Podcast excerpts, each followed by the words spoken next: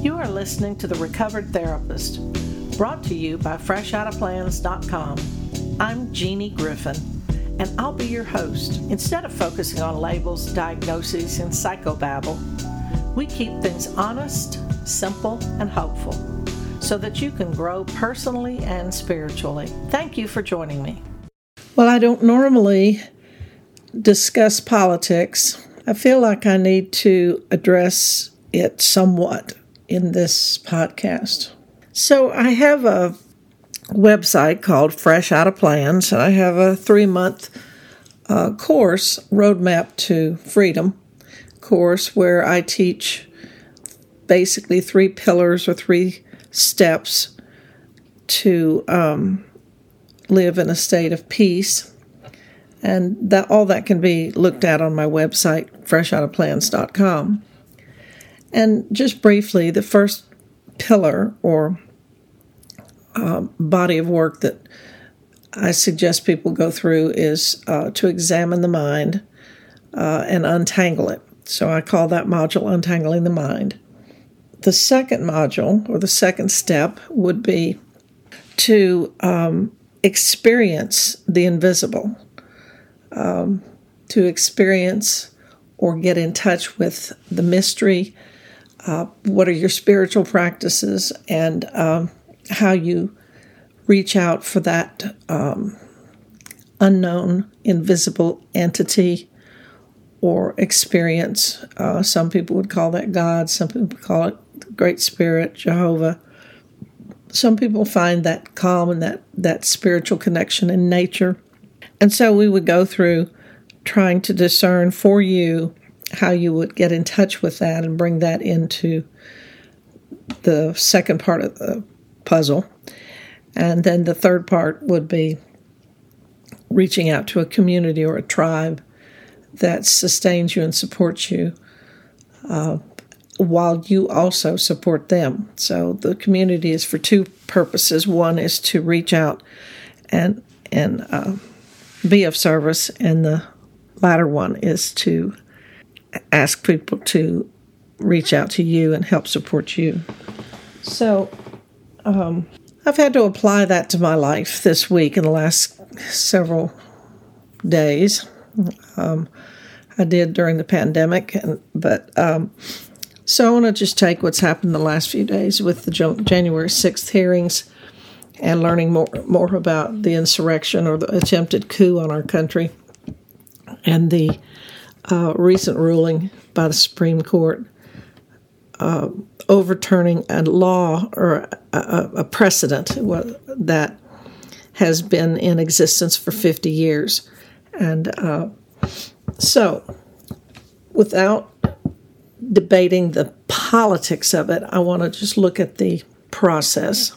So, I've been disturbed by both. I originally went to college and majored in political science, government, and history. And I taught history and government in the high school for a long time before I became a therapist.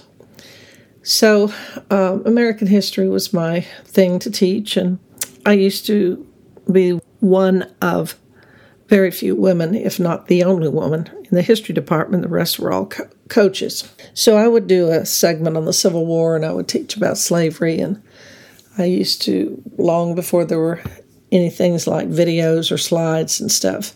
I would time slides to music and and I remember showing uh, images about slavery and the terrible hanging in the Civil War. I mean, uh, the Ku Klux Klan and all of that after the Civil War, and and um, timing that to music. And the music that I would play was Crosby, Stills, Nash and Young's "Southern Man." And I used to have students that were not my students come in and ask if they could sit in my class and see it.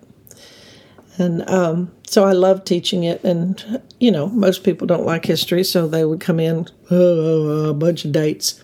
And I never taught it that way. I always taught it as a as a process. And I think it's really more it's important uh, to look at the process of things rather than the details. And that I've definitely learned in uh, therapy. It's, you know, when you and somebody are having the same argument over and over and over, about not taking out the trash. Half the time, it's not taking about the trash. It's about the that's the details or the subject matter. But what it really is about is who has the power and who's doing more work than the other one.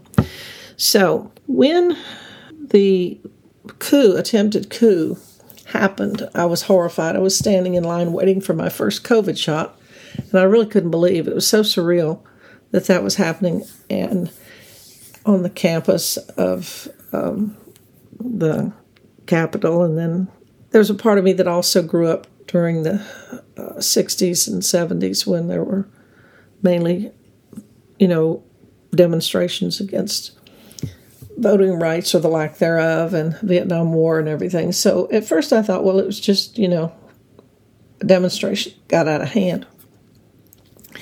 And when I realized how serious it was, and it continues to be unfolding, I sank into first depression, then anger, and um, horror that greed has become such a topic in our culture that that's more important than anything else um, in a lot of pe- people's minds. And then with the overturning of this 50 uh, year old precedent, I don't want to get into the subject matter, but the fact that I grew up while I was teaching school at the age of 21 and 22, where I was told to go home and change my clothes as a teacher during work week because I had on a pair of wonderful polyester pants. I had a pantsuit outfit, of course, made out of polyester. And I had worn the shirt in many times, but this time I had the, the jacket on and the pants, and the shirt was tucked in.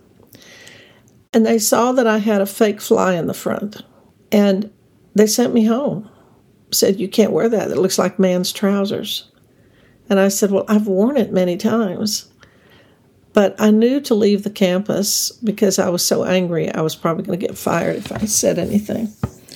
So I said, okay. It was a teacher work day. We didn't have any kids. And I said, okay, I'll go home, but I'm not coming back today. Now, it put my poor husband in a, a bad position because he was school attorney.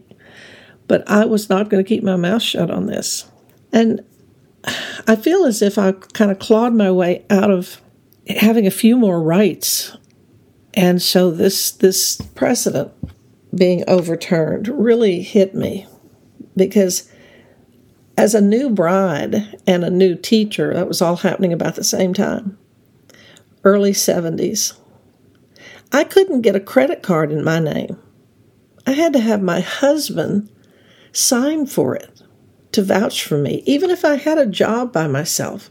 It, I, you know, it just boggles my mind that I lived through a time where I had to get permission from a husband to get any kind of a, a authority to okay me.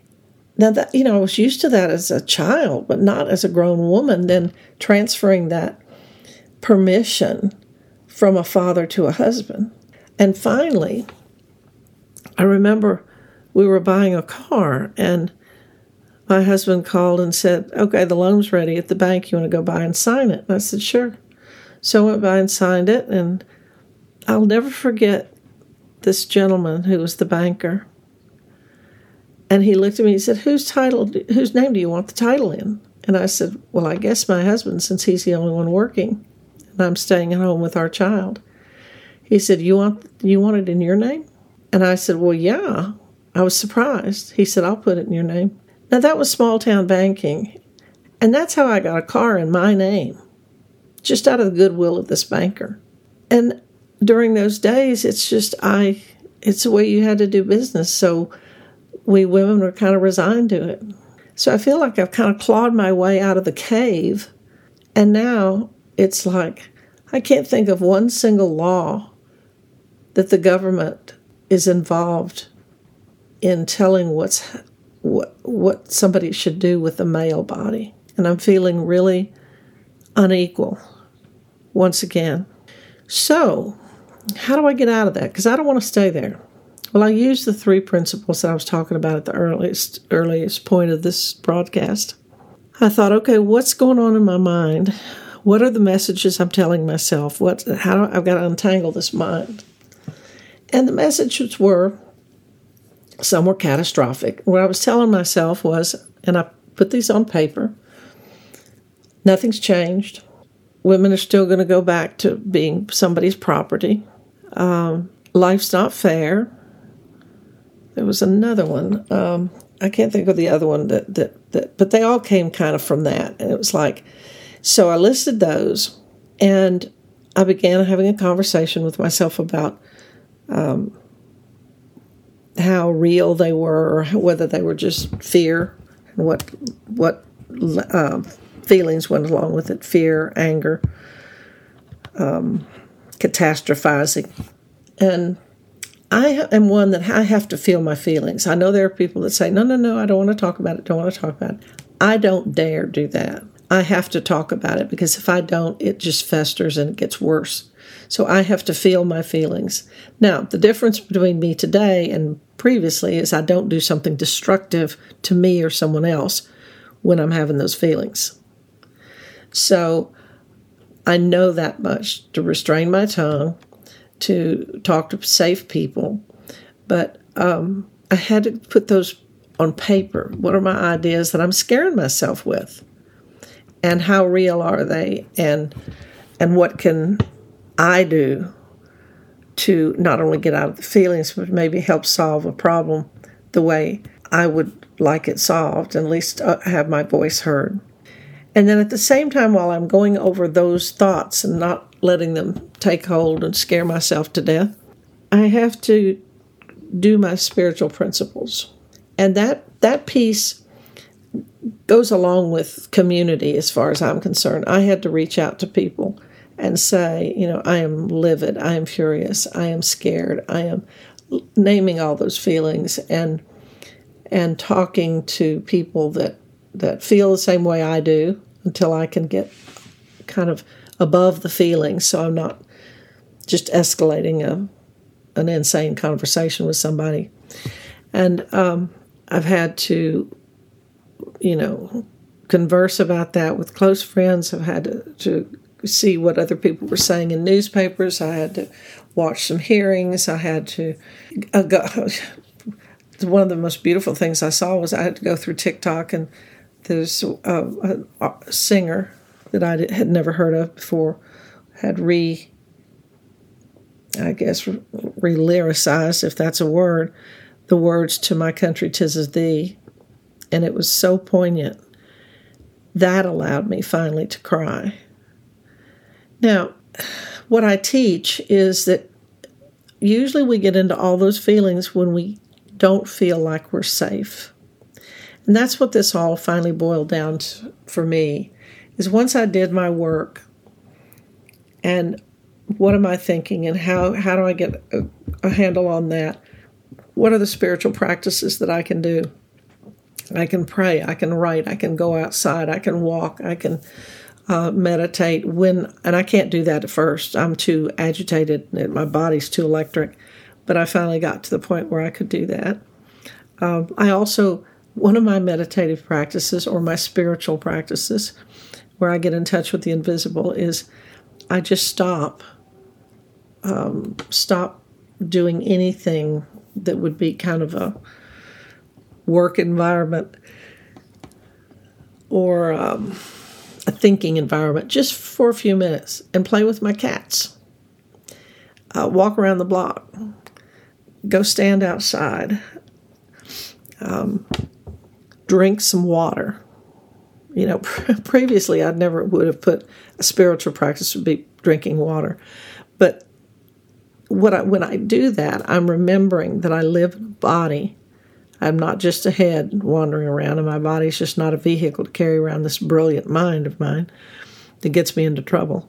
But that I have to really ground myself in, in, in my body and living here. And then I get into really into nature, and I think, you know, these trees, these stones, oh, they have seen people and civilizations come and go. And, you know, in the grand scheme of things, they're still here. So it helps ground me. And then um, like on Facebook page, I have a private group that I keep very um, on target. It's uplifting and it's funny and it's uh, um, inspirational. It doesn't get into controversy. I don't allow that in there. But then my personal page is where I can say just about anything within that don't put me in Facebook jail. Same with Instagram or TikTok or any of them. So I have a vehicle to express some of my feelings, and uh, you know, within a a proper code of ethics. But and then uh, when I use those three pieces, and um, you know, and remembering that the, community where I have to be of service and I have to ask uh, for support, then I finally come to some semblance of peace.